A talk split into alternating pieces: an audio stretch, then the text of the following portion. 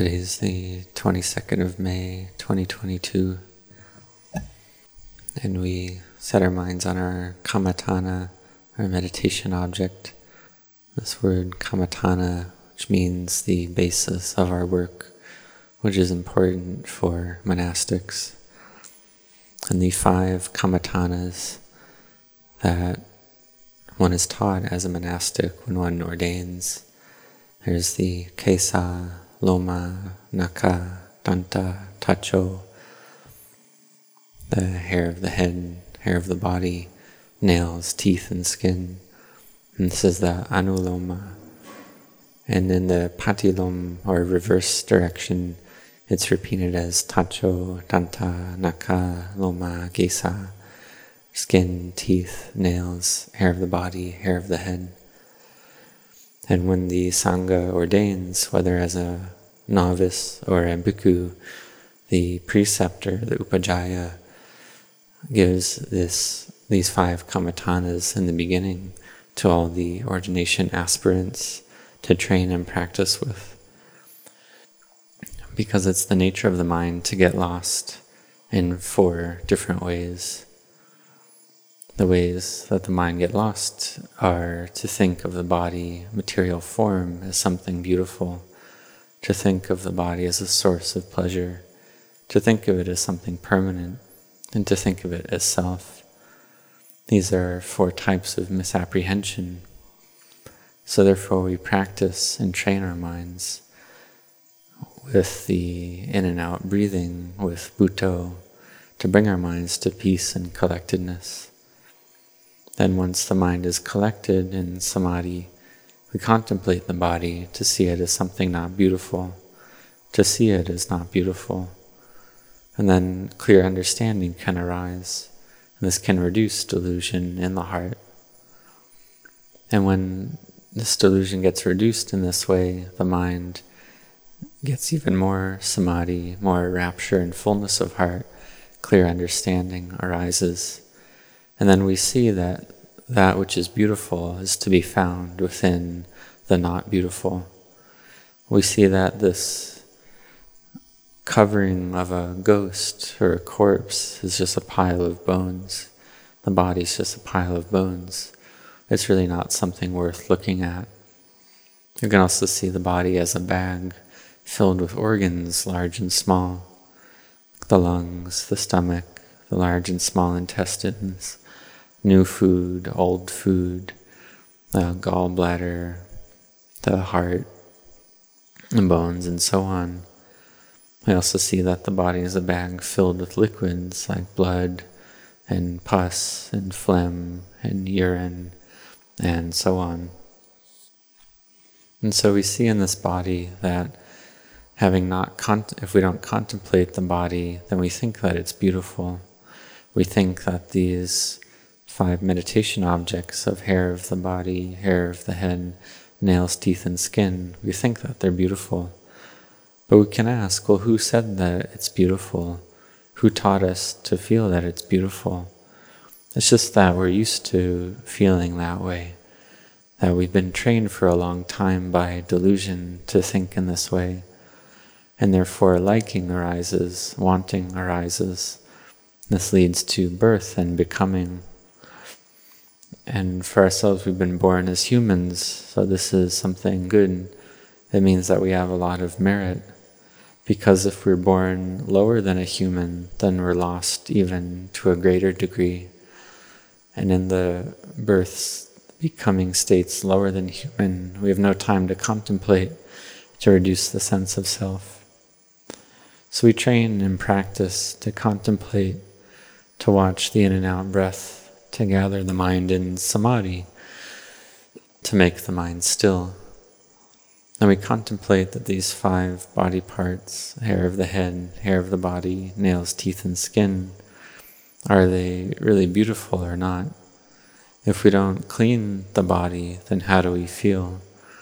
We see that this, these bacteria start to eat the body more and more, and that the skin is the food of the bacteria. And if we just don't take care of the body at all, then diseases arise. If we don't clean it at all, diseases of the skin arise. So we contemplate the skin both inside and out. We contemplate what's inside the skin. We see that it's full of blood. Whenever there's a hole in the skin, then the blood exits out of that hole. Whether the arms or the legs or the head, it's all filled with blood, it's all red. And if we remove the outer covering of skin, then we experience the smell of the blood, and we feel that it's something unattractive and unclean. We feel that our bodies are something unclean and uh, dirty, just like this. And if we contemplate more deeply, we contemplate the level of death the body having died becomes bloated, turns yellow and green, and starts to degrade and disintegrate. All the organs, large and small, start to fall apart, and small and large animals eat the body as its food. Then, over the course of a longer time, the water element dries out. There's just dried blood left on the bones. Then the bones themselves break apart and scatter. And for the bones to disintegrate, it's a bit more difficult. But after a longer period of time, then they do disintegrate. And the bones turn into fertilizer and become powder. So we see that in truth, it's really something not beautiful. So when we sit and contemplate, when we have time to formally practice, we might think in this way, but when the eye sees a form, then it's lost already, because the energy and strength of mindfulness and samadhi is not stable, and so wisdom doesn't arise. This is the kilesas, the defilements, doing their duty to teach the mind that the body is beautiful. So we have to fight with this and take care with this, that the path factors and the kilesas are fighting in this way. And when the strength of the kilesas are greater than the path, then the kilesas win. And if the path is stronger than the kilesas, then the path wins. So they're always fighting in the heart like this. So this is a fight we have to win over the delusion in the mind. We have to be able to do this. So we have effort to train in this. And this, what we're listening to is a Dhamma talk, but when it comes down to it, we have to actually put it into practice ourselves. We have to do it ourselves, to train and practice ourselves. To see what is it in this body that's actually beautiful. Why is it when we remove things from the body that we throw them all away. We don't want them anymore. And when things are inside the body, then we think the body is beautiful. But really, why is it beautiful? This is worth thinking about. Because there's the habitual tendency to get lost in this, lost in these four misapprehensions. So we have to cultivate samadhi and mindfulness to give rise to wisdom that it's not beautiful. And with this, we have this great dispassion, desire to escape our predicament, the samvega arise in the heart. The heart is bright and luminous. This is seeing the truth, seeing the Dhamma. And practicing like this is the shamatha tranquility practice. The body and mind feel light. We see clearly. We see that it's something that degrades and passes away. And we understand that it's impermanent, suffering and not self. And this training and practicing in this way is parami, spiritual virtue. In this life, one may not realize the paths and fruits of Nibbana, but we train our minds in this meditation object, this meditation practice. And we can think of Venerable Yasa, the great Arahant, who trained and practiced in previous lives before his last life, been training and giving and sacrificing since his past lives. And in a past life, he burnt the corpses of those who didn't have any relatives to perform cremations on their bodies. And so Venerable Yasa burned these corpses that didn't have anyone else to care for them. And there was one corpse that was particularly bloated and had a lot of oil, a lot of fat in that corpse. And so it wasn't difficult to burn because of all the fat. And this uh, yellow pus was exiting the body as it was burning. And Venerable Yasa contemplated this as his meditation object and he's able to enter the first jhana, the first level of deep absorption. And so this was a past cause that he laid down since a past life. And we see that Venerable Yasa did a lot of parami, both as a human and a deva. And so in his last life, his parami was full.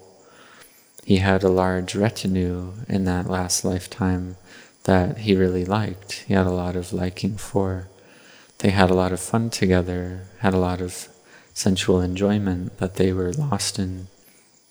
Because Venerable Yasa was the son of a very wealthy man. He lived in Varanasi in India at the time of the Buddha. And he had this desire to want to go practice the paths and fruits of Nibbana.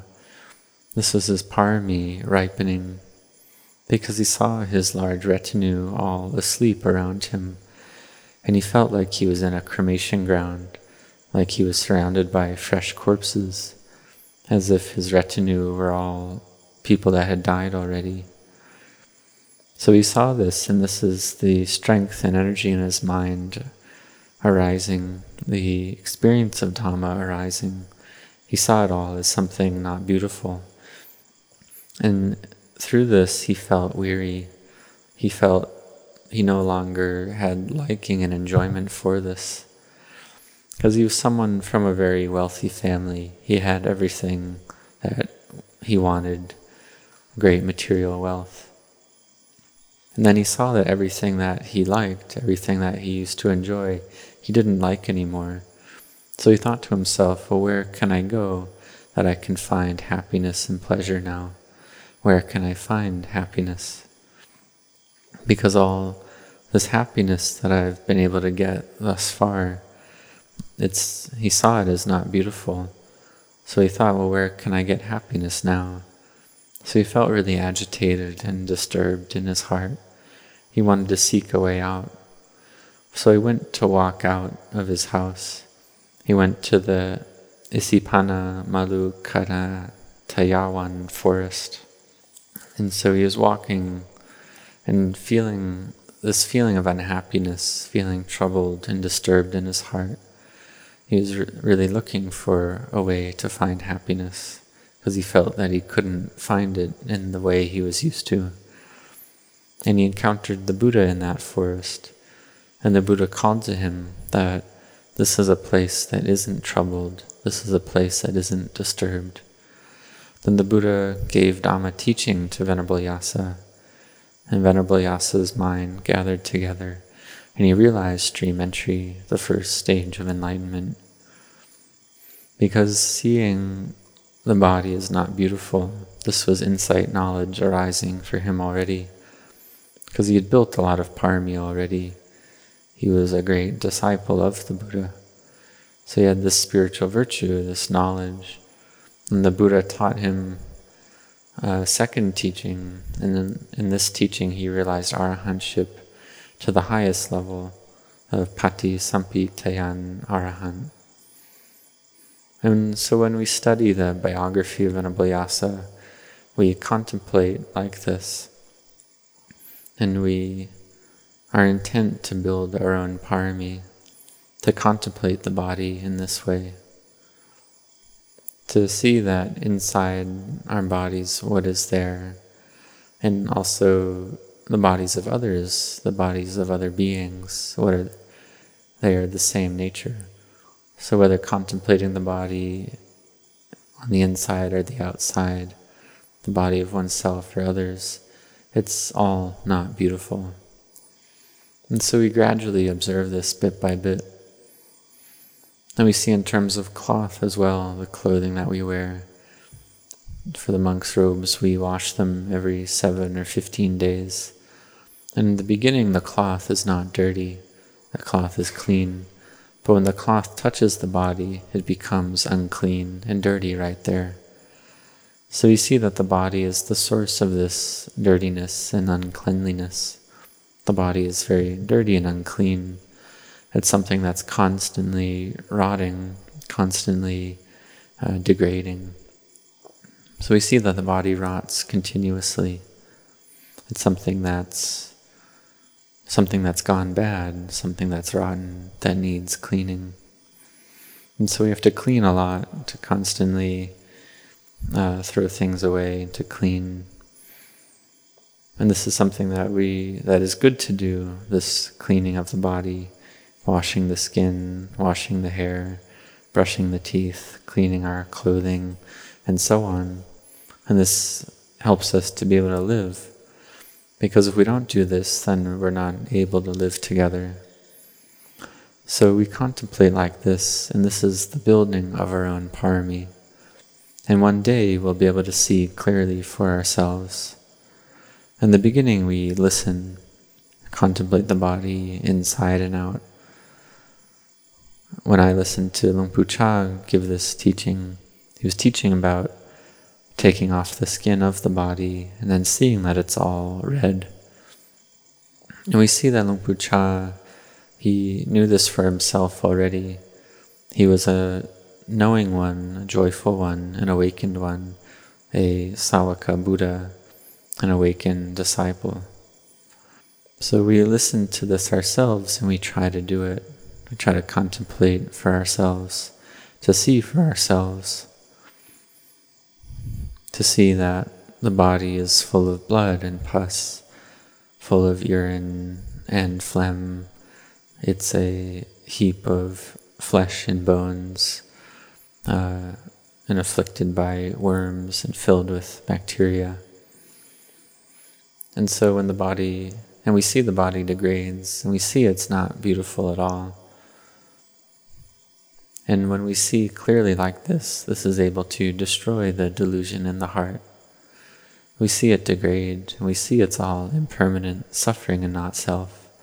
This is vipassana, clear seeing. So we see in this way that samatha and vipassana, tranquility and insight practice, they go together hand in hand. So may you have effort, may you have perseverance and diligence in this to contemplate this every day in order to reduce the delusion in the heart, to reduce the four misapprehensions. Is something that we were able to do to reduce the sense of being lost and seeing the body as beautiful, as a source of pleasure, something permanent, as a self. So may you do this, may you have perseverance and effort, may you contemplate. This is the way to see the Dhamma. So may you all set your hearts on this.